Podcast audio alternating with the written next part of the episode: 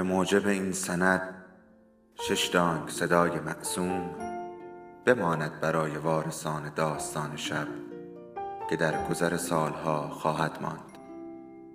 ارادتمند داستان شب.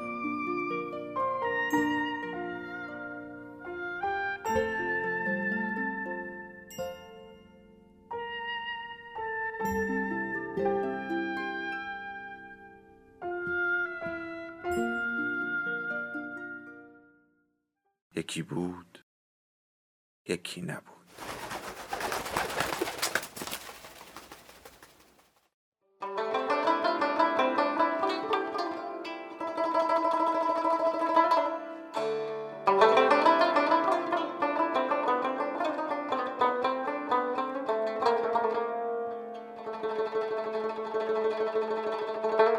دوازده.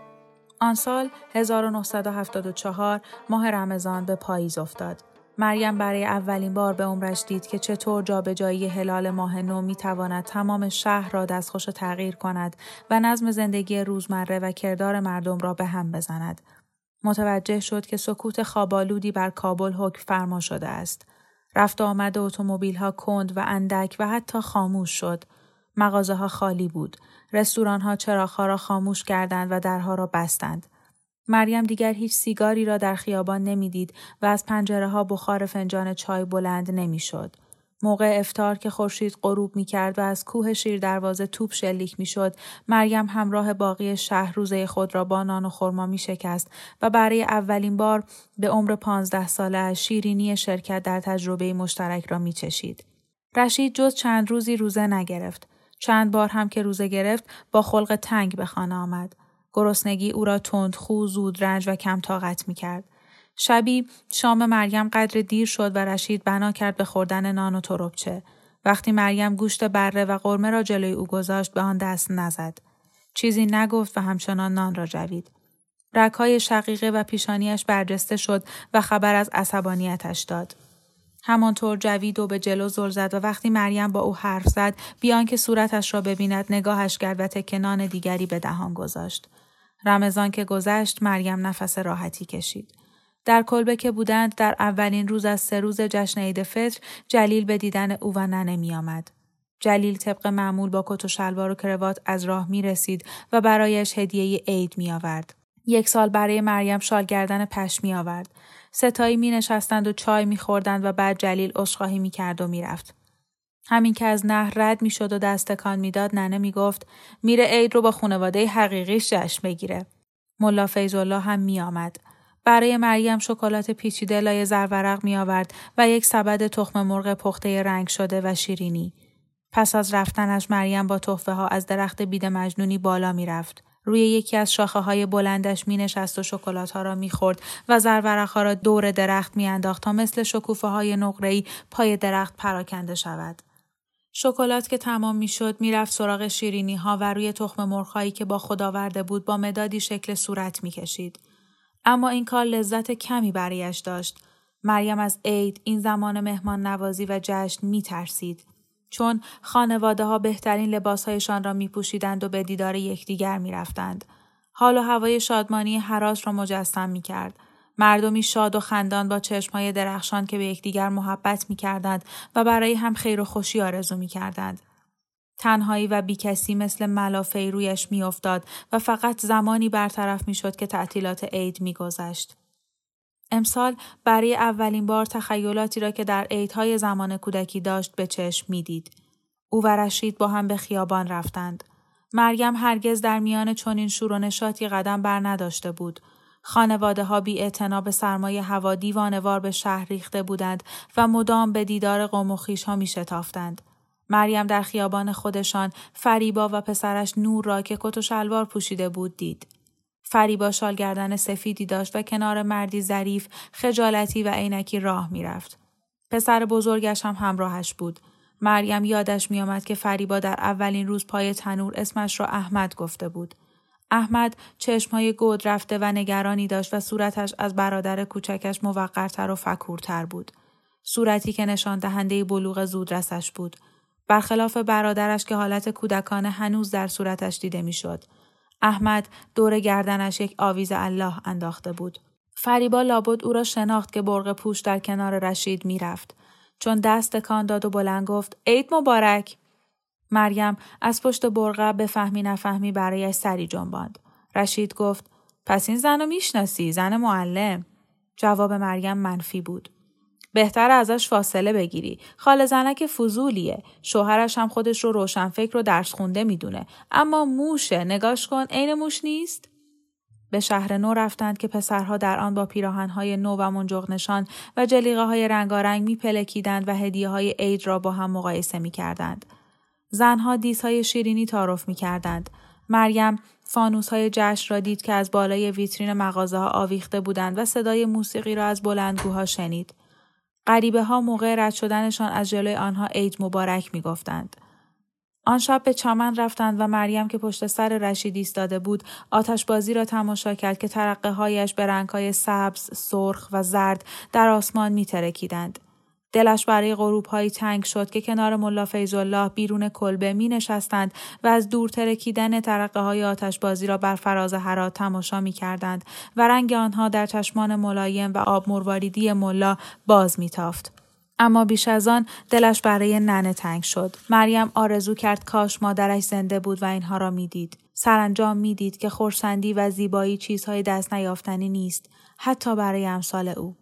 در خانه هم مهمانهای عید رسیدند. همهشان مرد بودند. از دوستان رشید. در که می‌زدند مریم می‌دانست باید برود طبقه بالا و در اتاق را ببندد. وقتی مردها در طبقه پایین با رشید چای می نوشیدند، گپ می زدند و دود راه می انداختند، مریم همانجا می ماند. رشید به مریم گفته بود تا مهمانها نرفتند لازم نیست پایین بیاید. عین خیال مریم نبود. در واقع حتی خوشش هم می آمد. رشید برای حریم زناشوی خود حرمت قائل بود. ناموس او در حفاظت رشید بود. حمایت او برایش ارزشمند بود. احساس می کرد ارجمند و مهم است. روز سوم و آخر عید رشید به دیدار بعضی دوستان رفت. مریم که تمام شب حالت تهوع داشت قدری آب جوشاند و برای خود چای سبز دم کرد و قدری هل خورد کرد و در آن ریخت. در اتاق نشیمن بنا کرد به گردآوری و تمیز کردن بازمانده های دیدار عید در شب پیش. فنجان های واژگون، پوست تخم کدو که بین تشکچه های اتاق ریخته بودند. بشخاب هایی که پسمانده خوراکی های شب پیش رویش ماسیده بود. مریم وقتی ریخت و پاش شب پیش را تمیز می کرد با خود گفت چقدر این مردها برای شلختگی انرژی دارند. نمی‌خواست برود اتاق رشید. اما نظافت او را از اتاق نشیمن به پله ها و بعد به راهرو طبقه بالا و در اتاق رشید کشاند. چیز بعدی که چیز بعدی که می‌دانست این بود که برای اولین بار وارد اتاق او شده و روی رخت خوابش نشسته است و احساس تجاوز به حریم دیگری به او دست داد. به پرده های سنگین سبز جفتی کفش واکس زده که کنار دیوار گذاشته بود در گنجه که رنگ خاکستریش ور آمده و چوبش نمایان بود توجه کرد. یک بسته سیگار روی پاتختی دید. یکی از سیگارها را لای لبهایش گذاشت و جلوی آینه بیزی کوچک دیواری ایستاد. ادای پف کردن دود توی آینه و خاکستر سیگار ریختن را درآورد. بعد کنارش گذاشت. هرگز نمی توانست ادای آن شکوه بی نقص زنهای کابلی را درآورد. حرکاتش نخراشیده و مسخره بود. گناهکارانه کشوی بالای پاتختی را باز کرد. اول تپانچه را دید. سیاه بود. با قبضه چوبی و لوله کوتاه. مریم توجه کرد لوله را به کدام سمت گذاشته و بعد برش داشت. آن را در دستهایش سبک سنگین کرد. سنگین تر از آن بود که به نظر می رسید. قبضه در دستش صاف به نظر می رسید و لولهش سرد بود. از اینکه رشید صاحب ابزاری است که تنها وسیله کشتن دیگران است دلشورهای به او دست داد اما حتما آن را برای امنیتشان نگه می داشت. امنیت او. زیر تپانچه چندین مجله بود با لبه های تا خورده. مریم یکی را باز کرد. چیزی از تویش افتاد. دهان مریم بی اراده باز ماند. توی مجله زنهای زیبایی بودند. بی هیچ تنپوشی در حالتهای گوناگون. مریم جرأت نکرد درست نگاهشان کند. مریم به سرعت مجله را سر جایش گذاشت. گیج و منگ شد. این زنها کیند؟ چطور می‌گذارند اینطور از آنها عکس بگیرند؟ دل و رودش از نفرت و انزجار به هم خورد. پس آن شبهایی که رشید به اتاق مریم نمیآمد با اینها سرگرم شد. آیا او از این بابت برایش دل سرد کننده بود؟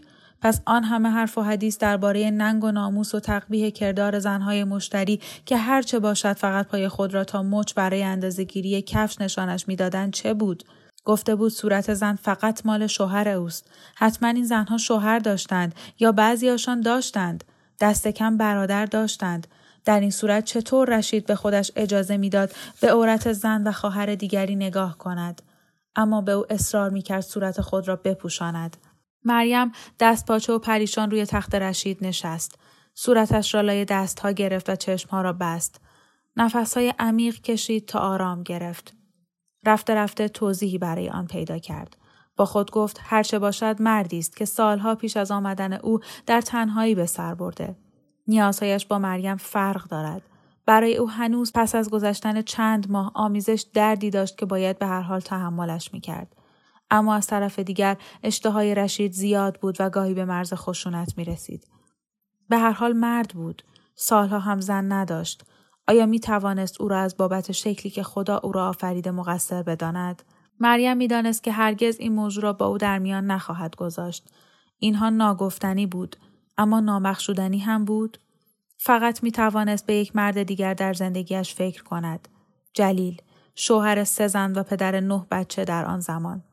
در عین حال با ننه هم خارج از رابطه زناشویی ارتباط گرفت. کدام یک بدتر بود؟ مجله رشید یا عمل جلیل؟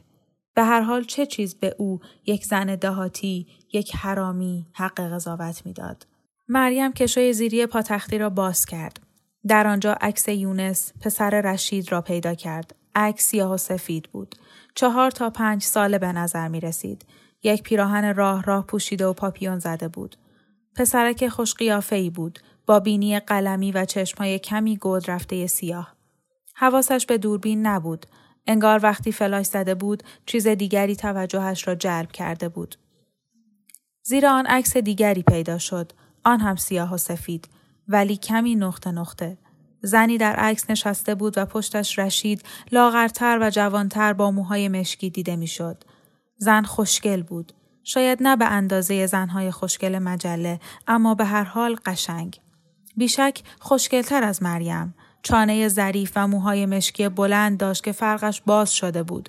گونه های کشیده و پیشانی نجیب. مریم صورت خودش، لبهای نازک و چانه دراز خود را در نظر آورد و نیش حسادت را حس کرد. مدتی به این عکس نگاه کرد. در طرز خمیدن رشید روی زن چیز ناآرام کننده مبهمی وجود داشت.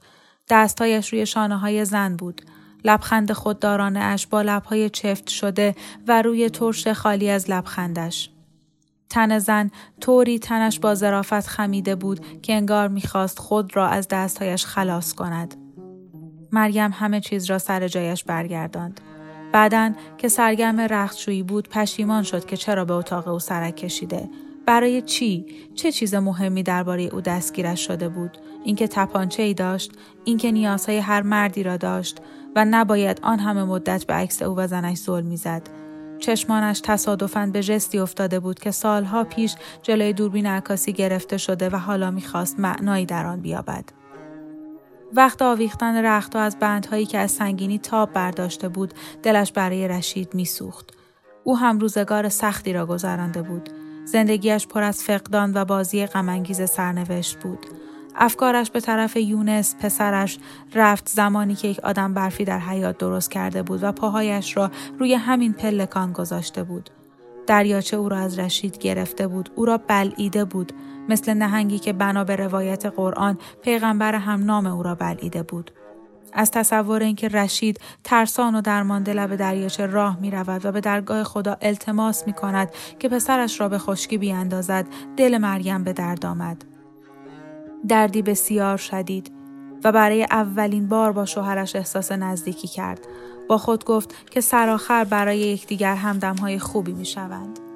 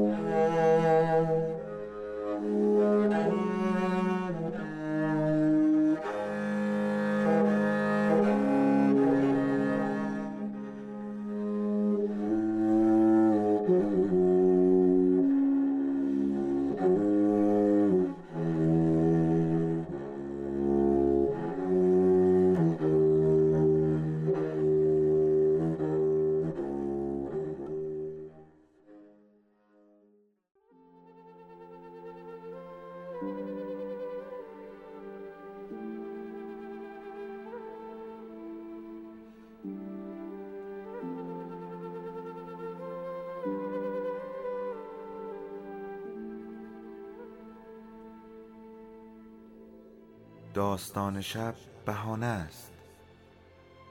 برای با هم بودن دور هم نشستن شنیده شدن.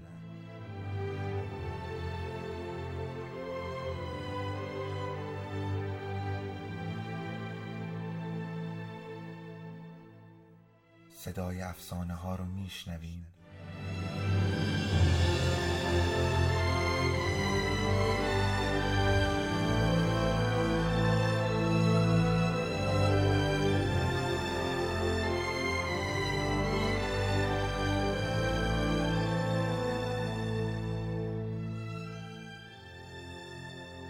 شبتون بخیر.